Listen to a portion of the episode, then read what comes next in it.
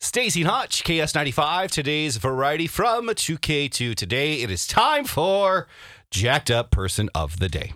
What you got? Well, there were three women behaving badly. Oh, God. Yeah. So they were on Manhattan's Lower East Side around 4 a.m. on a Saturday, and they were at a restaurant that's called uh, Ludlow Street Bell. I think it's Bell Fries. Belfries Well, or Belfries? well, I'm not sure. It's a restaurant, and I think they're trying to be clever. Yeah. Clever, Belfry, but Mm, they call it Bell Fries. okay. Well, anyway, they um, they were told that extra sauce was going to cost them a dollar seventy five. Okay. So they were pretty mad. So How they mad? started to trash the place and somebody was filming them. What? Yeah.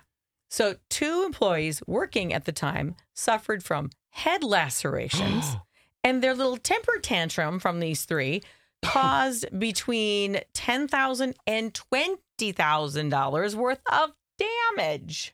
Because extra sauce was a dollar seventy-five. Yes. So it's going to cost them significantly more if they would have just behaved like young ladies. Yeah. So all three of them now are facing robbery, criminal mischief charges, and one of them is in jail on an additional charge of assaulting an officer, resisting arrest, obstructing governmental administration, and disorderly conduct because she punched an officer in the face when police arrived on the scene. Oh my God. Over sauce.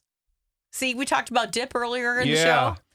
I think our obsession with dip has gotten a it's little out gotten of control. too crazy. So I let's love calm me down. some good sauce and some good dip. I don't love it this much. I know. That I'm going to punch a police person in the face. twenty thousand dollars worth in jail Oh time. my Uh-uh. God. Here you go.